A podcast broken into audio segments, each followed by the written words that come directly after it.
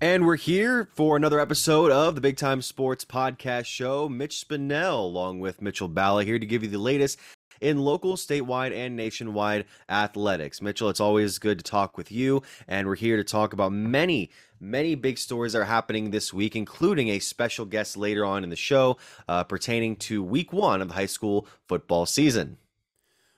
Mitch, good to be back as always, and lots to talk about, but also a lot of excitement in the air because high school football is officially back. Like you said, another guest today on the show. We were lucky to have him. And by the time the folks listen to us in our next episode after this one airs, we'll be recapping high school football. I don't know how you feel about that, but I'm pretty excited. I'm extremely excited, and we will be definitely getting to a number of the pre- uh, matchup previews here very soon in the show. But before we get into our first topic, we want to remind you guys that you can listen to us on multiple podcasting platforms, including Apple Podcasts, Spotify, and of course Anchor. We love Anchor. That is not a sponsor, but we love the fact that we can distribute the podcast through Anchor and into multiple platforms. Of course, if you're watching this, you'll pro- you'll probably be finding it on Spotify, uh, on Anchor as well, but also on YouTube, the YouTube.com, uh, the Big Time Sports Podcast Show. We also have uh, links uh, at least I have links in my uh, social media accounts at Mitch Spinell. He's at Mitchell Balla on Twitter. And you can also find our website at bigtimesportsohio.com and all of our Facebook, Twitter, Instagram pages. So, with that out of the way, want to get into a topic that uh, occurred last night, which was at uh, over at Progressive Field, a very competitive matchup between the Cleveland Guardians and the Detroit Tigers. You wouldn't think that pertaining to the records, but the Guardians still very much in the mix for the AL Central. They were two games up ahead of the Twins last night. Now they are one game ahead after last night's four to three loss to Detroit. And the big thing that happened yesterday was the game was kind of bookended by two kind of disputed calls. Uh, last night in the first inning, I believe it was with a runner on second. Uh, Zach Plesac was on the mound, and a ball was hit kind of up the middle, and it glanced off second base. So Mike Freeman uh, recovered the ball, and as Javier Baez was rounding third and going home, Freeman threw the ball home, and Austin Hedges got Baez uh, right before he got to home plate for the tag. So it's a third out of the inning, no damage done.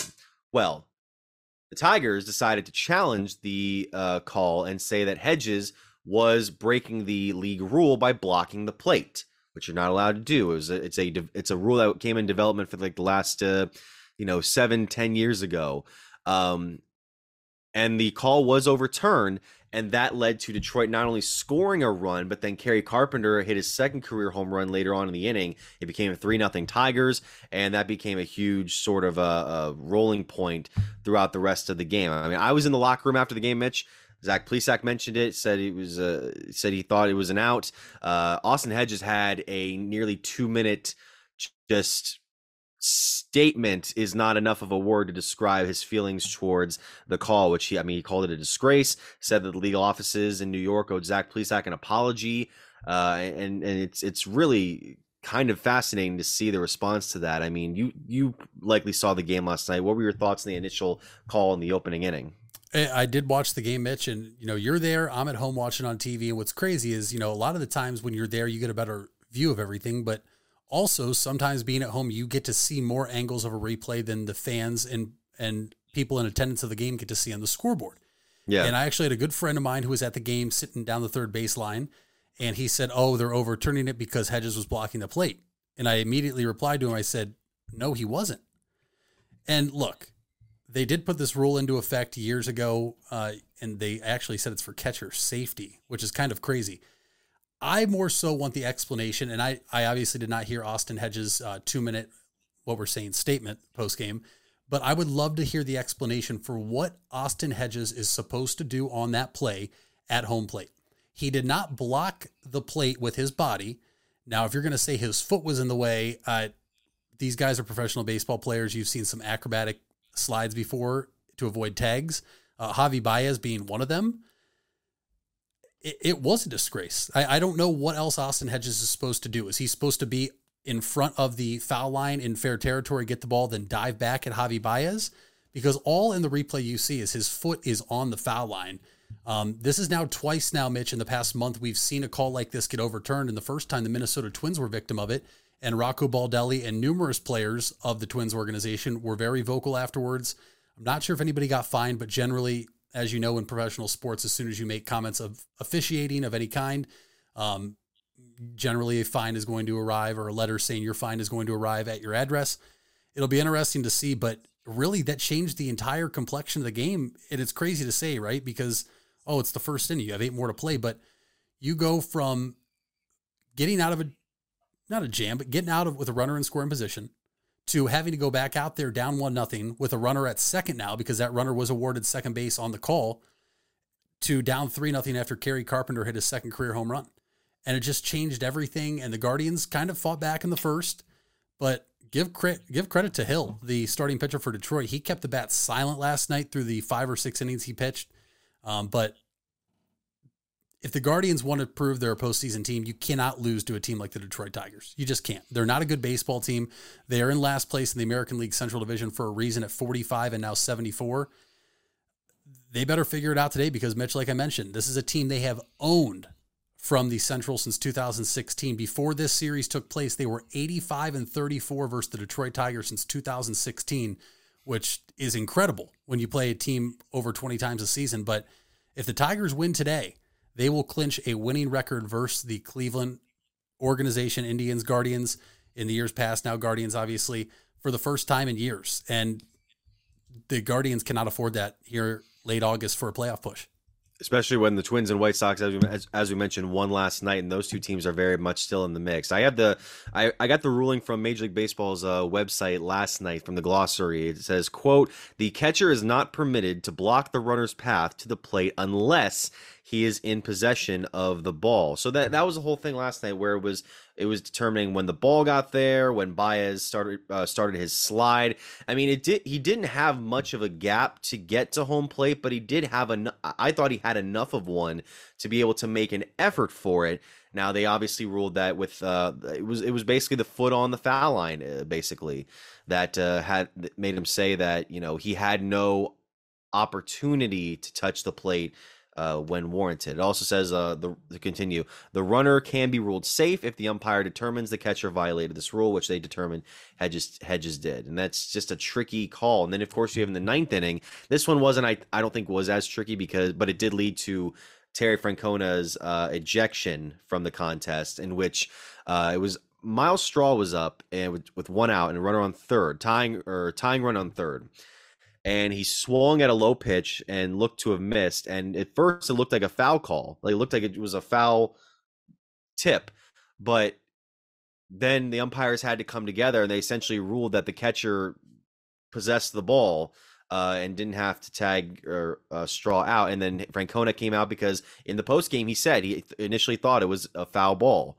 and then got ejected the team loses and that's just not it's not a great way to to end the game because there was a lot of uh boos showered uh, on the umpires uh, as the game ended because it just it was a culmination of everything that had happened for Cleveland that night. So it's unfortunate, but now they have to go in and uh, they have they they got to win this one today because if you don't win it today, that's three out of four that Detroit takes from you. And look, I think Quantrill will have a better night than Plesac will because Plesac has really been struggling now. He's two and eleven on the season. I mean, what do you think has really what do you think has really kind of led to this black sheep of a season for the Guardians uh, starting rotation?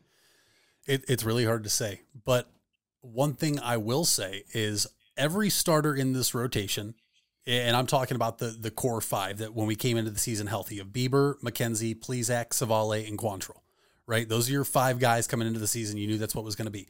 All those pitchers have had rough start, rough patches throughout this entire season. McKenzie had a couple rough starts in a row where he was just giving up the long ball. Bieber did not look like himself. Civale, as we know, has been on the IL quite a bit. Uh, Quantrill had a couple of starts where you almost thought he was betting on the game with them getting a lead and then him just openly letting teams come back. Um, four of those five guys have figured it out, and the one that hasn't is Zach Plesac. And it's obvious because we've seen in the past week the Guardians pitching staff has been the strong suit of this team and really pacing this team to win. But Zach Plesac now 2 and 11, ERA over 4. He hasn't figured it out, Mitch. And look, you can point to lack of run support because there have been some games where he's gotten no run support at all. But at the same time, you're 2 and 11. You've not done something. It's not been the offense the entire time. Every time he comes out in the mound. Um, I know last week in Detroit where we won an extra innings, he left up three to one, was in line for the win. The bullpen imploded. We still got the win. That's all that matters. But he's had some tough luck. But at the same time, Zach Plesac has to figure it out, and you don't know what it is, right? He's still young. He's still very young in terms of of a starting pitcher in baseball. I believe this is only his fourth season up here, and the one season was the COVID season, so 60 games. You're probably looking at about seven starts or something along those lines. He would be, he's one of the two pitchers in the starting rotation that I would say are expendable. You can move them if you want. And there was a lot of teams that wanted him at the trade deadline. I know the Philadelphia Phillies were a team that wanted him, and the Guardians are wizards at developing pitching. We know that. We know there's a ton of studs down there. We got to see Curry in game two of the doubleheader on Monday. Uh, he actually looked pretty impressive. I know he gave up three, left no chance to no chance for the loss. Could have got the win, but you just have to wonder if it's if Zach Plesac maybe hit his ceiling already. You see young pitchers come up and they dazzle and they dazzle and then they kind of hit a wall. And it, and baseball's a game of adjustments. These are major league baseball players. They all get paid. They're all in it, you know, to get paid and win games. But something's not there for Zach Plesac, and you can only hope that every time he goes out there, he finally figures it out. But last night, it looked more of a mental block for me. Having to come back out after the call's overturned, you give up a home run to a rookie, just his second of the career eh, for Kerry Carpenter. I, I, I don't know Zach Plesac personally, Mitch. I'm not going to sit here act like I do, but something's not clicking. I, I think in his head, and unfortunately, baseball's a lot more mental than it is physical, and I think that's why Zach Plesac is two and eleven with a four plus ERA and why we're talking about him right now, why he's a black sheep. All right, we'll take a quick break. When we come back, we'll get more into the world of baseball. We also have our special guest here coming up in a later segment. Uh, we'll be right back right after these quick messages. Buying a home has never been so affordable with record low interest rates. Hartzler's Quality Housing is ready to put over 40 years of experience to work for you. Family owned and operated since 1978, Hartzler's has a wide selection of model homes on site with a knowledgeable team to help make your new home a reality. Open six days a week, visit them off I 77 in Dover or online at hartzlers.com. Hartzler's Quality Housing. Quality from start to finish. You invest a lot in your home and vehicle purchases. Van Nostrand Young and Associates want you to feel secure should anything happen to those investments. We partner with providers like Grange Insurance and other industry leaders to be sure you're presented with the most complete coverage to fit your needs. Because we're not only here to protect the items you invest in, we're here to protect your future as well. Call Van Nostrand Young Insurance in North Canton at 330-497-1867. We all have 206 things in common. Our bones keep us up and moving. And we at Cleveland Clinic Union Hospital care about every single one of them. From the tip of your finger to a brand new hip, our orthopedic experts will keep you going while keeping you safe. For every break and breakthrough, for every bone and joint, for every care in the world. Get the care you need when and where you need it. Visit unionhospital.org. When others treat your fries as an afterthought, all you're left with are cold, soggy fries. That's why Wendy's new fries are ones you won't forget, guaranteed to be hot and crispy, or we'll replace them. We're talking natural cut, skin on fries, perfectly seasoned with a hint of sea salt. In fact, they're even preferred almost two to one over McDonald's. These are fries so hot and crispy, they beg a new question. What would you like with your fries? Try them today, only at Wendy's. At participating U.S. Wendy's, taste preference based on a national taste test by an independent research company. And we're back here on the Big Time Sports Podcast Show. Mitch Spinell and Mitchell Balla uh, to give you the latest in sports. So we want to stick in baseball. Obviously, we just talked about the Cleveland Guardians and their loss to Detroit last night. Kind of a, a, tough one, especially with some of the calls that were made early and late in the game. So staying in Major League Baseball, I want to go over to uh, a couple of stories. One involved the Los Angeles Dodgers losing a key piece of their rotation in Walker Buehler to a season-ending injury, and uh, the other one involves uh, a contract extension we'll get to in a second, but I want to stick on Buehler for a second here because Buehler obviously has been one of the mainstays in LA's rotation for the last few years. And uh, when you see an injury like this, Mitch, it's got to be a really tough one, despite the Dodgers being the one of the best teams in baseball this year and having a huge division lead. it, it, it, has to be a big loss, especially when you every every piece is important when the postseason arrives. Oh, no doubt. And the main the pitching is the big thing in baseball. And a lot of to the common baseball fan, they might think, "Oh, Walker Buehler, it's okay. The Dodgers still have Clayton Kershaw." Well, folks, Clayton Kershaw is getting up there in age. There was also there was almost talks that he wasn't even going to be a Dodger this season. He may have walked away and gone back to Texas and maybe played for his hometown team. Kershaw is still a good pitcher, but he's not the Cy Young Award winner and the guy we saw early 2010s through through now. Walker Buehler, Mitch, in my opinion, had really come to the forefront of that rotation for the Dodgers and locked down the one or two role, depending on who you talk about. It's a huge loss. Now, it's not a loss that's going to ultimately cost them the division because we've talked about it in previous uh, episodes of the Big Time Sports Podcast. The Dodgers have a very comfortable lead out there in the NL West. But when you talk about a guy at the front of your rotation, when you get to a best of five and best of seven series, he's pitching two, three times, and you lose that now. And Walker Buehler is a phenomenal talent, great arm, a right handed pitcher, throws hard, a lot of off speed. Just, it's a major blow for the Dodgers. Now, they're obviously prepared for it. They have a ton of talent, both down in the minors as the number one farm system in baseball. They have a lot of guys that they have in the bullpen that I'm sure they'll be able to piece together, and it still won't be a dramatic drop off if this was said a smaller market team. But there's no doubt about it. Walker Buehler having season ending elbow surgery on his throwing arm is a major blow for the Dodgers and something we'll have to keep our eye on, especially as we go down the stretch and into the playoffs. Yeah, and, and to be fair, like we said, the Dodgers still have a number of uh, key pieces still on the rotation. You have Tyler Anderson, who's been a very good standout this year. Urias has been very good. Uh, Gonsolin is 14 and one, uh, which is unbelievable this year, which makes seven and three Clayton Kershaw look kind of modest, but uh, that's still a very strong uh, rotation for LA. And uh, you know, when playoff time, time comes, we'll probably see them kind of take on your AL, your NL Central winners or your NL East uh, teams, which the NL East could have a potentially a number of teams representing it with the three uh, team wildcard system here coming up soon. But we'll see where that goes. Now, the other one we wanted to talk about that was a uh, we mentioned the contract extension. It was uh, from Atlanta, and Michael Harris II uh, uh, a outfielder for the Braves, agreed to an eight-year deal worth $72 million. Now, Harris is 21 years old, so the deal would run through 2030 and include team options for the two years after that, which are a combined 35 million. Um, Harris was a top prospect uh, entering this year. He has been probably a, a very so, one of the most solid rookie campaigns this year 287 12 home runs 13 steals 39 rbis in 71 games since being called up in late May. Uh, he also leads all qualified rookies with an 825 OPS. And you see Atlanta kind of making these sort of moves before. Obviously, the Ronald Acuna situation uh, uh, comes to mind. And it's really fascinating. To, it's always been kind of fascinating to me in the last few years how early guys will get extensions now because guys, because pl- teams want to lock down these players. And um, I, I want to get your take. Is this a smart move for Atlanta to try and keep this guy down for the next uh, near decade? Uh, should he be able to keep the same development and go even further with his progression?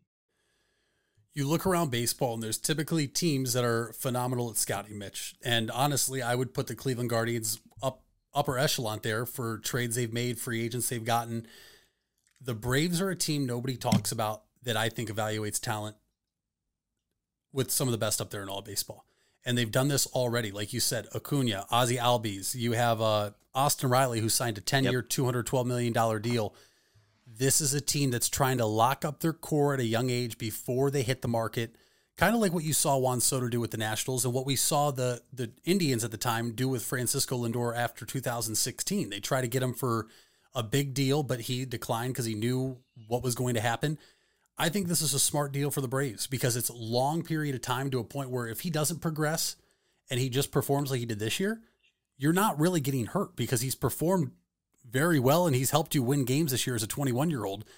And if something happens and he doesn't really get better and he stays this, it's a pretty affordable deal to be able to move off the books in years. But the Braves have done this kind of under the radar, signing all these guys over the past couple years. The only one they didn't sign was Freddie Freeman, which they replaced him with Matt Olson from the A's, and that's another guy that's locked up for, I believe, at least eight more years. I mean, the Atlanta Braves core, which folks, keep in mind this is a team that just won the World Series last year after losing their best player on the roster, in Ronald Acuna Jr.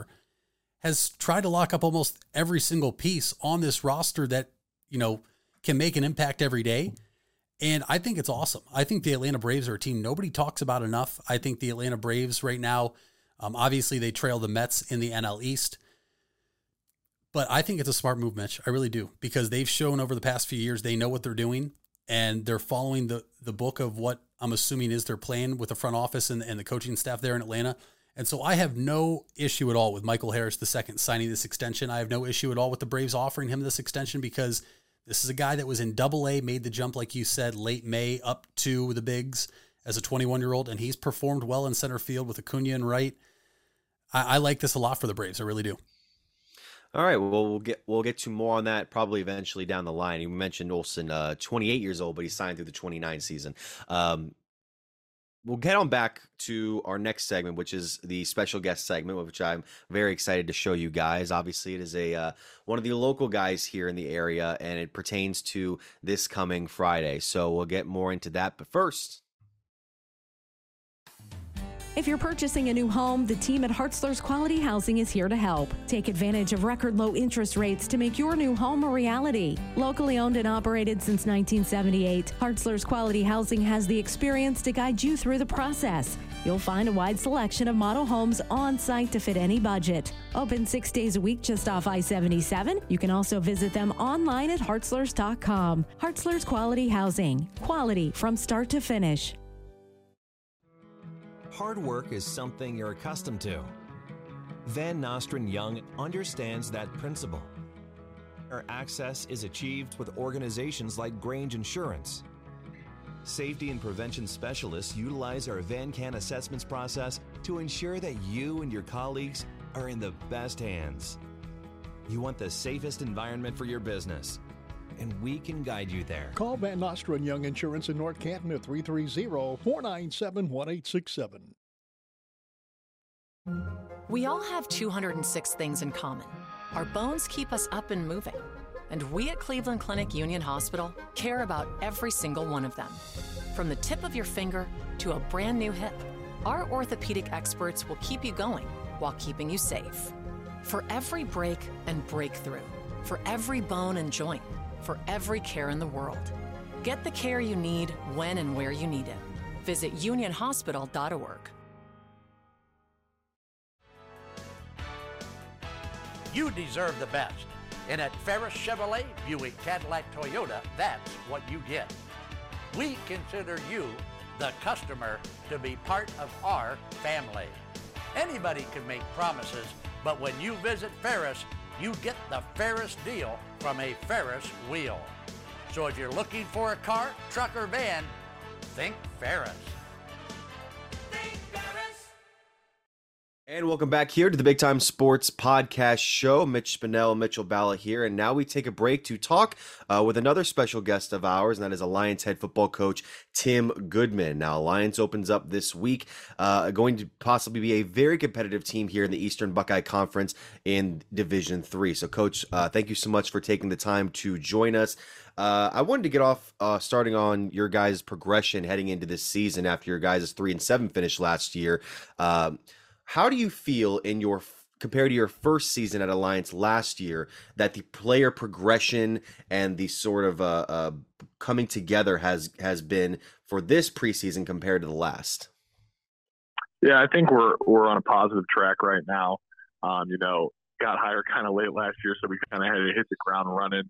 Um, and, and, I think you know as we head into year two, um, a lot think a lot more things are put in place. You know, the expectations, the culture the program, and then from player development standpoint, I think we just had a really really good off season. Um, you know, one thing I noticed last year we weren't necessarily the strongest team in the weight room, so we had a really good weight room off season. Our kids got a lot bigger and stronger. And then I think we got a lot more athletic as well with our kids playing other sports, playing basketball, running track, um, playing baseball. I, have noticed the athleticism of our team um, improve as well. And then just generally, obviously, the uh, maturity of our kids. We know last year we played a lot of sophomores, a couple freshmen. Um, we were kind of a, a, young team, so just taking that next step um, and kind of transferring from a young team into a more veteran team. Um, all those things have been a very positive force of year two. Now, coach, looking at all the guys you're returning and going into your second year here, there's a couple players that you know are highlighted as is with every team, you know, in Stark County. But a couple players that I wanted to touch on are brothers that you have on your team this year. That's senior running back and defensive back Caden Davis and junior wide receiver Kayvon Davis. Uh, we know Caden's committed to Youngstown State. We know Kayvon is a talented junior wide receiver. Go ahead and just touch on on the brothers and how special they are and what they mean to you when they're on the field and you know what type of leadership they bring to your team. Yeah, as you said, both are very, very talented athletes. They they come from good stock as their uh, uncle Kendall uh, Davis was was one of the great Alliance Aviator football players of the past, and he went up and had a fantastic career at Michigan State. So you know, for them to have that guidance at home, and then you know they're both great young men that you know they love to work hard, they love to compete. Um, and then they both bring a different skill set. You know, Caden's a physical downhill runner, 220 pounds. You know, um, he, he's going to get four yards one way or another. Um, and then you look at Kayvon. Kayvon's a little bit more skilled on the perimeter, um, but he has that ability to take, you know, a, a four-yard catch and turn it into 24 um, in the blink of an eye. Um, so having those weapons for us is, is a thrill, and I'm sure it's great for for their mom and dad and their siblings to watch them out there on the field together. I'm sure it's a special moment every Friday night they get to watch their two boys play together. Well, coach, I mean, you got a number of guys coming back uh, this year. I believe 25 returning Letterman for the upcoming season. You got multiple guys uh, playing two way, which is very interesting. How do you feel that helps prepare you for the upcoming year? And what has camp kind of been like with all these guys uh, coming back to uh, try to build off of what happened last year? Yeah, I mean, it's been great to have a lot of guys back because you kind of pick up where you left off a little bit, um, especially with me bringing a new system in. Um, I feel like, you know, the kids are more, you know, acclimated to the way we, we want to do things now. Um, and to have all those guys back that kind of went through that transition process last year and lead the charge into year two um, is really a blessing for me. Um, and I, I, just think, like you said, as we got into camp, we're just a lot farther ahead than we were last year. You know, both both in terms of athleticism and, and strength and size, and then as well schematically, you know, being able to do a little bit more offensively, a little bit more defensively, with having all those guys back that have experience, just an overall knowledge of the game. And coach, speaking of knowledge of the game, you return we just mentioned you return 25 Letterman, but going back into specific players here, let's stay on the offensive side of the ball. Uh, and maybe special teams as well, because we know quarterback uh, junior Brendan Zerberg is your quarterback, also a punter. But what kind of steps has Brendan taken in the offseason and where is he now compared to last year as a sophomore? And just, you know, talk about what we've read is, you know, a top prospect here in Stark County to be recruited to play at the next level.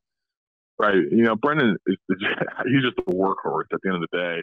Um, he's a four sport athlete. He plays, you know, football, basketball, runs track for the school, then plays in the travel summer league. But you know, the one thing I admire about Brendan is why he's doing all that. He's still, you know, busting his butt in the weight room. Um, he's getting faster while while uh, running track. You know, plays fifth in the state in the 300 meter hurdles.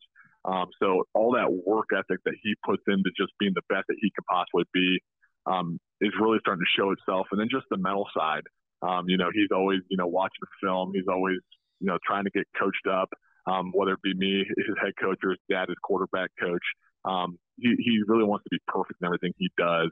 And then just like I said, it being year two in, in the the system that I brought with me, I think he kind of understands. And that's always a big thing for the, the play call and the quarterback to be on the same page as to why the play caller is calling what he calls. And I think he has a really good grasp of that now. And I think he's going to have a really dynamite season for us. As you said, both not only as a quarterback, but he's a heck of a punter too. So um, we're looking forward to him leading us in those areas.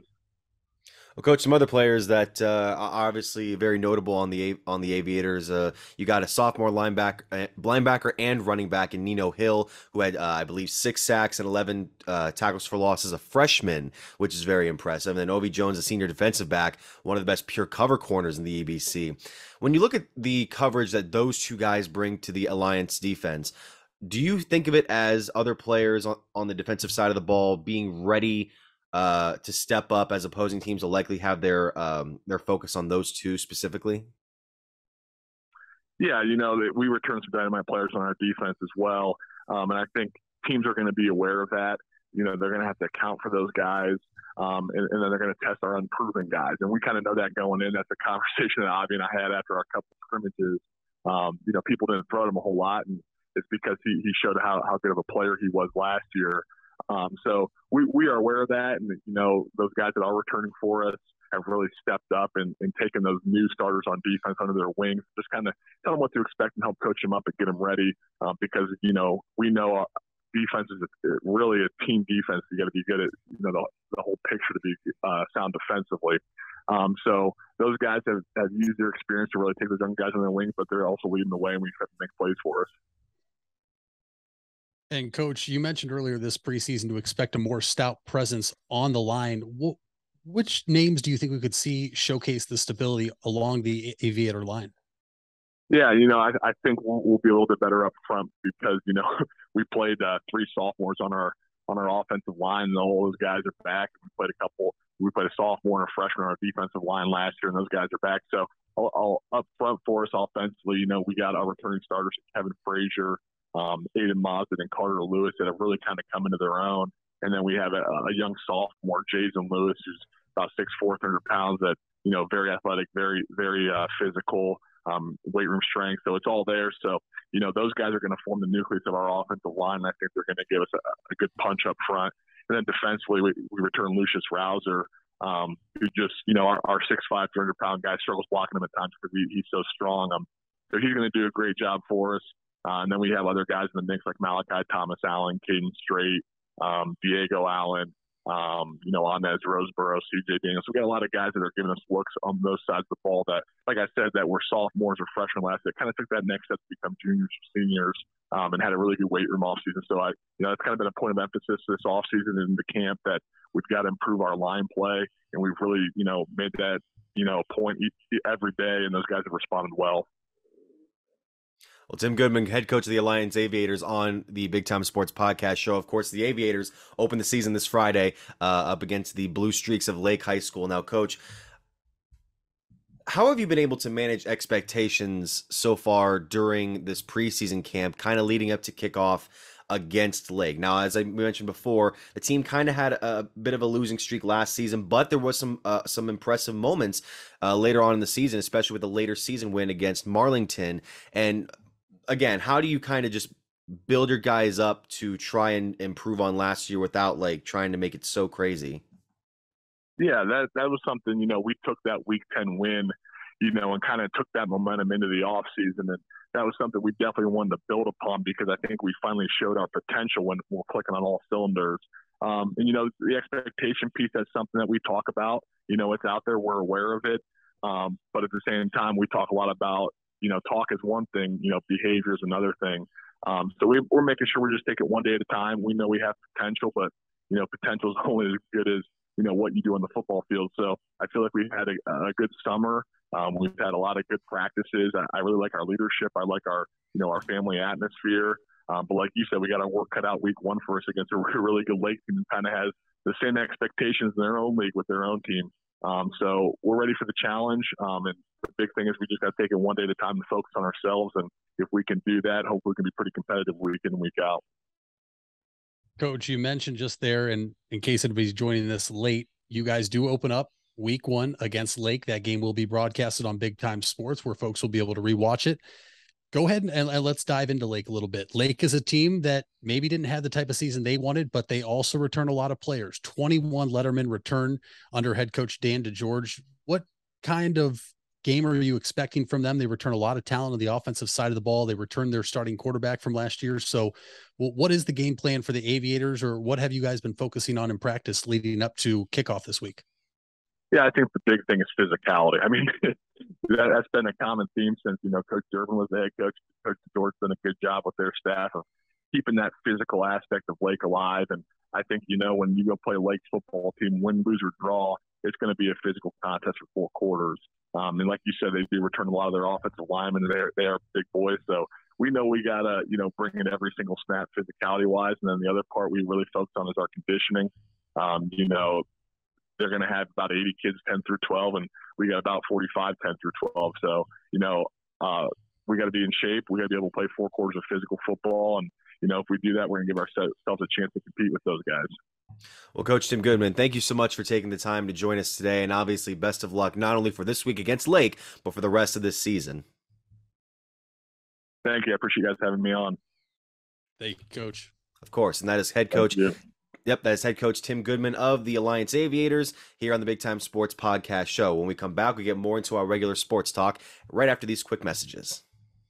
When others treat your fries as an afterthought, all you're left with are cold, soggy fries. That's why Wendy's new fries are ones you won't forget, guaranteed to be hot and crispy, or we'll replace them. We're talking natural cut, skin on fries, perfectly seasoned with a hint of sea salt. In fact, they're even preferred almost two to one over McDonald's. These are fries so hot and crispy, they beg a new question. What would you like with your fries? Try them today, only at Wendy's. At participating U.S. Wendy's, taste preference based on a national taste test by an independent research company. You asked for it and we listened. Buckeye Career Center is now offering Certified Nail Technician as an adult education program. This 216 hour course begins in November and will run Tuesday through Thursday evenings from 5 to 9 p.m. Learn manicures, pedicures, infection control, salon operations, and more. Other part time certification courses starting this fall include phlebotomy and welding. Call 330 339 2288 to register or visit BuckeyeCareerCenter.org for more information. The Furbay Electric Supply Company has bright ideas for your home. Save money by converting to energy efficient electrical products or add ambiance with beautiful lighting features. It begins with a professional consultation and a visit to the Furbay Lighting Showroom. Then certified Furbay contractors complete your project right and on time. Since 1934, four generations have built a reputation of quality and trust, and they offer emergency services too. Just visit Furbay.com. That's F U R B A Y, the Furbay Electric Supply Company. It takes a lot of practice to have a winning team. Albin Title has over 100 years of combined experience handling real estate, title, and escrow transactions. They serve Tuscarawas, Stark, Carroll, Harrison counties, and more.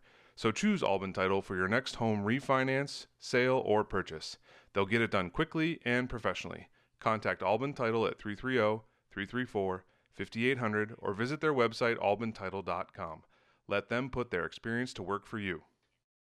And we're back here on the Big Time Sports Podcast Show. Mitch Spinell and Mitchell Balla, and we just talked to Alliance head coach Tim Goodman ahead of the Aviators opening week game against the Blue Streaks of Lake High School. So a great talk with coach there. And uh, Mitch, we want to get into more high school football talk, obviously, as the season is about to start off.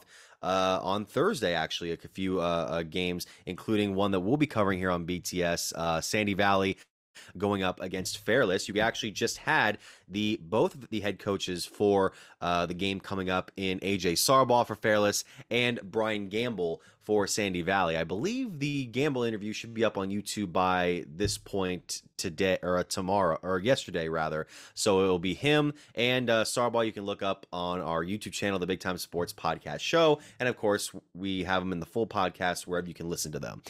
So going away from that game because I want to focus in on some other key matchups uh, for this week one. Mitch, what are some of the interesting uh, games that you think people should be looking out for in the area for this week? Well, on Thursday, like you mentioned, Fairless and Sandy Valley, you'll be able to catch that on Big Time Sports. But another game kicking off on Thursday. There's three actually in the area, but a backyard rivalry between Central Catholic and the Perry Panthers. You talk about two schools literally uh, separated by just a couple streets, so that'll be a really fun one to watch. Uh, your other one on Thursday is Crestview at Salem. So three games in the area kicking off. But Mitch, let's move to Friday and let's talk. You want to talk about a big time matchup? You you look ahead to college football. You see there's three top 25 matchups. You have Notre Dame at Ohio State's top five. I believe Cincinnati at Arkansas is one. This is just like it, only for high school football.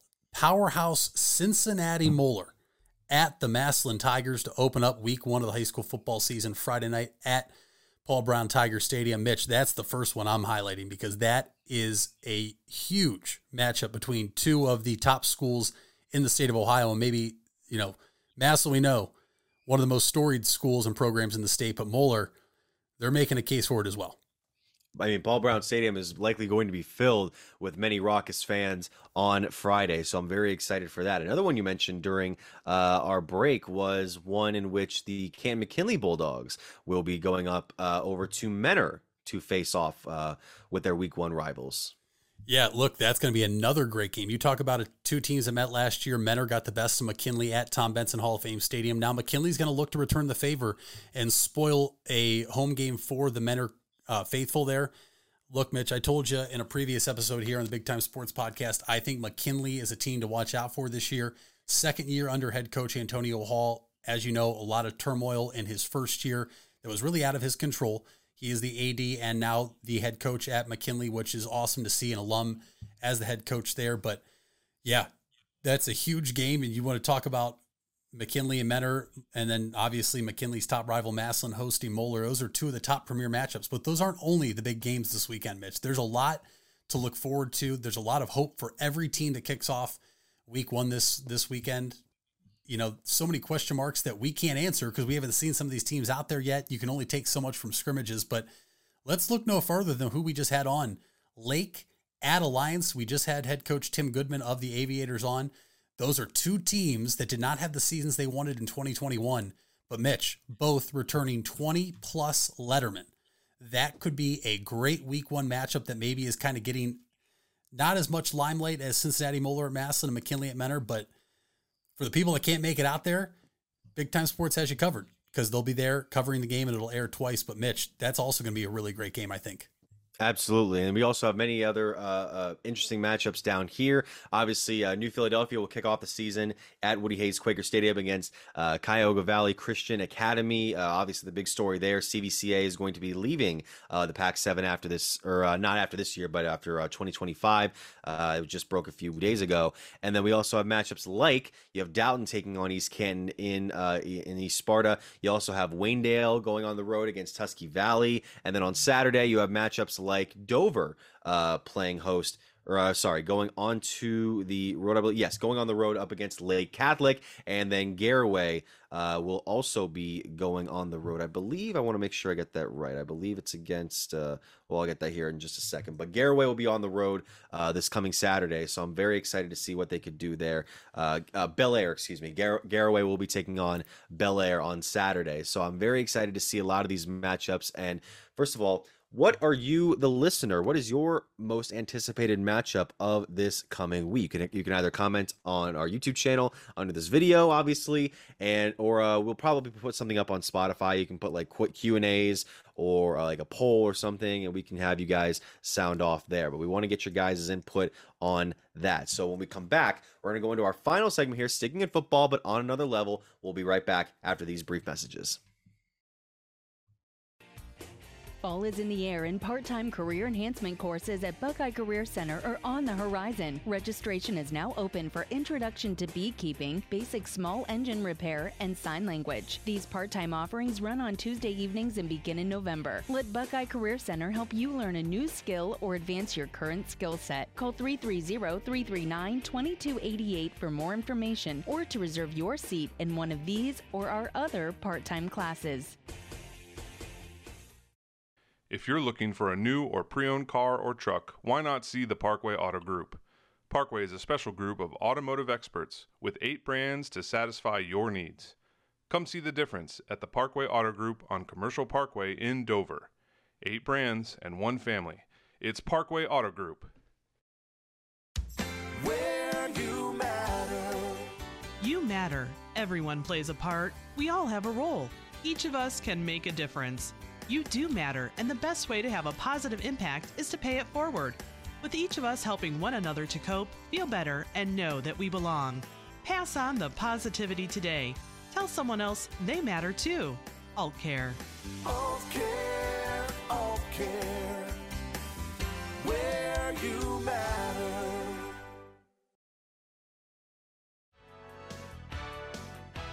You deserve the best. And at Ferris Chevrolet, Buick, Cadillac, Toyota, that's what you get. We consider you, the customer, to be part of our family. Anybody can make promises, but when you visit Ferris, you get the Ferris deal from a Ferris wheel. So if you're looking for a car, truck, or van, think Ferris.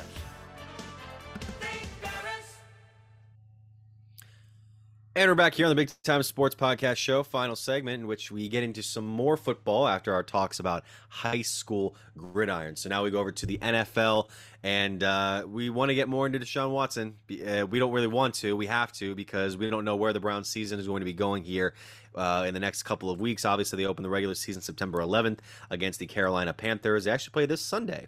Uh, against the Philadelphia Eagles for their, their second of three preseason matchups. So, Mitch, I'm looking at some of the details in the latest of Watson's uh, uh, current new hearing regarding uh, a potential suspension.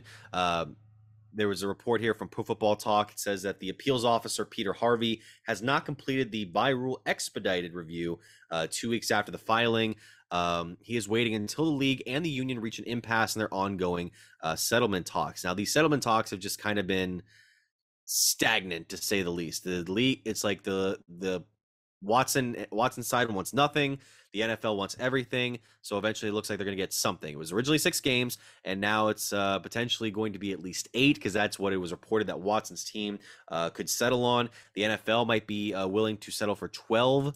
At least 12 games uh, after originally wanting the entire season for Watson. So it looks like it could be a potential of 10 games. It's not confirmed as of now, not even by a report, but that's more so speculation because it could be 10 games with a potential hefty fine of at least $10 million in salary, uh, at least according to Pro Football Talk.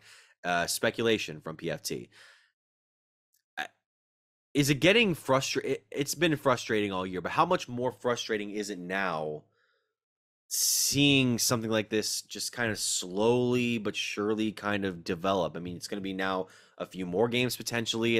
In all likelihood, um, it's going to be a hefty fine for Watson, and then it's going to leave the Browns in an uncomfortable spot because it's too, to me, it's too long for for a guy like Jacoby Brissett to try and clean up a lot of the mess left there, but it's not long enough for the Browns to make a move for another quarterback to potentially uh, fill the necessary needs.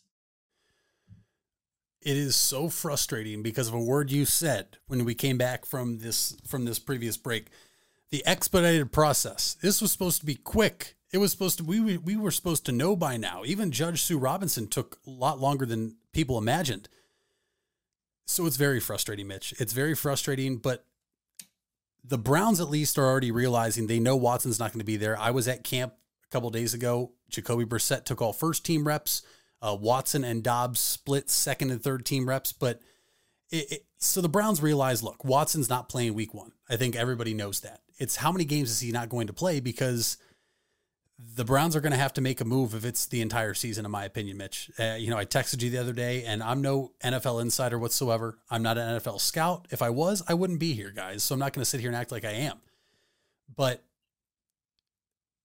it's a dark cloud over the Browns organization with the uncertainty of Watson, but it also makes everybody's hands tied because you don't know. If it's eight games, I thought six you could get by with Jacoby Brissett. Maybe eight you could still do it. Anything more, I don't think you can. But even 10 games, you know you're going to get seven out of Watson then.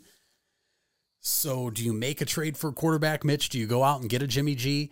There's there's all sorts of different conspiracy theories and, and, people out there saying, well, this is why the NFL hasn't ruled. They want to make a team trade for Garoppolo so the Browns get screwed over here. Yada yada yada. Well, I don't I don't care about any of that. I want to know how long my franchise quarterback is out, and I want to know what the Browns have to do to make sure that this season isn't a complete waste. Because maybe if it was 12 games or a full year, you could say, oh, that's fine. You know what? Let's just run it, get a see what happens, get a good draft pick. Well, hey, folks, we don't have a first round draft pick this year. We don't have one next year. There is no more playing for bad draft picks. Okay. This team is ready to win now. The defense is improved. You have the best running back room in all of football. It's not a debate. Uh, your biggest weakness is wide receivers, and this was a huge wide receiver laden draft. And next year, there's going to be some big names, but you're going to strike out because you don't have a first round pick. So, Mitch, I just want to know I want to know so you and I can move forward and we can start telling the audience right now what we expect with whoever's under center for however many games. And and let's go. I, am ready for football. I'm tired of talking about Deshaun Watson and settling and, and another man's money of how much he's supposed to to pay up. But Mitch, the one thing I want to bring up is the fine. Right, right now you're seeing in these settlement talks that are leaking that the the league wants to fine Watson a hefty amount. And there's also the people out there that said, well, Watson didn't play last year. That was a suspension it wasn't a suspension because he was still paid. That's why the NFL is trying to attack his pocketbooks right now because Deshaun Watson being suspended for a whole year this year, Mitch, doesn't hurt him at all financially for him specifically looking at the deal he just signed because he only has a $1 million salary this year in the 2022 23 season. So that is why I believe the NFL is going after after his money to fine him because he did not play last year, although it wasn't a suspension but because if they did suspend him for a full year, he's not losing anything compared to what he just signed on for. Yeah, that's fascinating because I'm also looking at the the potential for his kind of recovery into game mode. Uh, as we saw in the first preseason game, kind of looked like he had to shake off 22 months of rust. Uh, didn't look fantastic. I mean, it is still the preseason, and he it's it's good that this isn't an indefinite suspension for the sake of he can still practice with the team. I believe once half of the suspension is over according to league rules. If it was an indefinite suspension, he wouldn't be able to practice or be able to play these, these preseason games. But this he can. Um, yeah, I, I don't really know. And, and you mentioned ex, the expedited process. I, I knew it would kind of t- still take some time. I didn't know if it gets to a point where it's still we're t- two weeks from now we still don't know a decision on this. That's when it's going to get frustrating. But uh, I, I don't know. I, I'm very curious to see where the NFL goes uh, with that scenario. So, uh, I mean, if there's any final thoughts you have on that, let me hear them. Well, my, my final thoughts are for everybody out there that wanted to chase Baker Mayfield away. And, and, you know, listen, I I was happy with Baker. He was the best quarterback we had since 99 and I get that's not saying a whole lot, but he gave me the best season of my life. I think he gave you the best season of your life, Mitch. I don't I think if you're a Browns fan, uh, or one that's under the age of, we'll say 26, it was the best season of your life, and there's no debate about it in 2020. I think back to the people that knocked Baker on some things. And I was at mm-hmm. camp the other day, and, and one of them, besides his height, was happy feet. Baker always got happy feet in the pocket. What I saw at training camp on Monday, if Jacoby Brissett's your quarterback, you're probably looking at happy feet 2.0 because they were doing drills with no line, nobody rushing, and he had happy feet and it was it was red zone drills and it was it was awful to watch, Mitch. I can't even sit here and say, "Oh, there were some good things." No. It was it was awful to watch. It looked like a third string quarterback and Josh Dobbs came in and he was phenomenal. And I'm not sitting here pounding the table saying I think Josh Dobbs deserves maybe a look, but if Jacoby Brissett goes out here on Sunday when they play the Eagles. I know the Browns and Eagles have joint practices Thursday, Friday, and they take on each other Sunday at First Energy Stadium. If they're not going to make a trade, Mitch, to get Jimmy Garoppolo if Watson's suspended for a long for a while this season, I think you really have to start looking to see if if Dobbs may be an option because he's athletic, he's quicker. I know Brissett is obviously bigger in height and stature, but Josh Dobbs looked impressive, and I know there's going to be people out there saying, "Well, it's practice, right? It's, you're going against your own guys." You're right, it is, but it still says something to me, in my opinion. If Jacoby Brissett can't complete passes to guys in practice, and Josh Dobbs is, and Jacoby Brissett doesn't look very good in practice, and Josh Dobbs does, I th- I think that's that's my final thought. Other than when Watson was in there, I cannot wait for this guy to be on the field. Strictly as a football player, I cannot wait to see that man under quarterback I know he looked rusty and he's going to look rusty. I don't expect him to come out and throw for 300 plus yards and three touchdowns the first few weeks whenever he does step back on that field, but the way the ball comes out, the way he he was running the offense, it looked great. But Mitch, my other thing I, I want to talk to you about is what are the Browns going to do on that offensive line? We still have Pocic, who we signed from Seattle. He's a six-year player from yeah. or six. This is sixth year in the NFL. He was from the Seahawks. Uh, Deaton, our rookie we drafted, backup center to Pocic, goes down. Now, I'm not going to sit here and tell you I have all these big name sources. I'm not going to sit here and tell you Adam Schefter's on speed dial for me, but I do have some people that work for organizations that say J, JT Tretter, JC Tretter's organization and, and agency hung up the phone when the Cleveland Browns called because of the offer they gave them because it wasn't what Tretter's looking for and because they think the Browns did Tretter dirty. So, what is your opinion on that? Because the offensive line was revamped for Baker Mayfield in 2020, and we saw what it can do. And we saw how vital an offensive line is. You know, trenches is where you really start in football. But losing your starting center in Nick Harris, now losing your third string, but really your backup center now that Nick Harris is out for the year, you have one actual center on the roster, and you're one more accident away from not having a true center on your roster. Yeah, I, I'm I'm very surprised that a move hasn't been immediately made, especially what what happened with what happened to Nick Harris during the pre, first preseason game, having him get get knocked out for the season. I would think Tretter would be the smart move. I don't know if the Browns are trying to, you know, look into any other potential players, especially if maybe there was a deal reached out and they and it was rejected. I don't know where the team goes from here, but you see guys like Pocic can at least be a, a, a serviceable line guy, but uh, I, I don't know where the Browns would go from here, and and it's going to be tricky. It's going to be tricky with a backup quarterback and a weaker, not saying weak, weaker offensive line and wide receiver room. that wide receiver room where it's like every guy is getting hurt at this point except it's, for Amari Cooper who's coming off. Knock the, on wood right now. You better knock on wood right now, Mitch. I think all Cleveland Browns nation is just after you said that is crossing their fingers. No, no, no. I I, I don't think it's going to be. There's been a lot of questionable juju over the last uh, few months, I guess, as it is for Cleveland. I don't think we'll. I think we've been saved a little bit more. But uh, that is all we have for the Big Time Sports Podcast show today. Thank you so much for listening or watching. Obviously, you're, if you're watching this on YouTube, be sure to like, comment, subscribe, hit the bell for notifications of when we post. Um, usually Mondays and Thursdays around noonish. Um, you can also listen to our show on Apple Podcasts, Spotify, Anchor. I believe you can listen to those as well, and SoundCloud. You can't watch on SoundCloud. You can listen on SoundCloud. So there you go. Um, that is all the stuff we have there. Also, Big Time Sports sportsohio.com is our website. And then uh, I believe at BTS Ohio on Twitter, at Mitch Spinell on Twitter, at Mitchell Balla on Twitter. Uh, Mitch, what is the uh, what is the fact of the day? The BTS fact of the day. There are 293 ways to make change for a dollar. I believe it. I believe that. I do too. I'm not going to uh, go into the math. I'm not good at math, Mitch. I got the ball back this week. I'm not throwing a can, so I'm basically just gonna gonna see if I can. Yeah. Okay. All right. Thanks for listening, guys.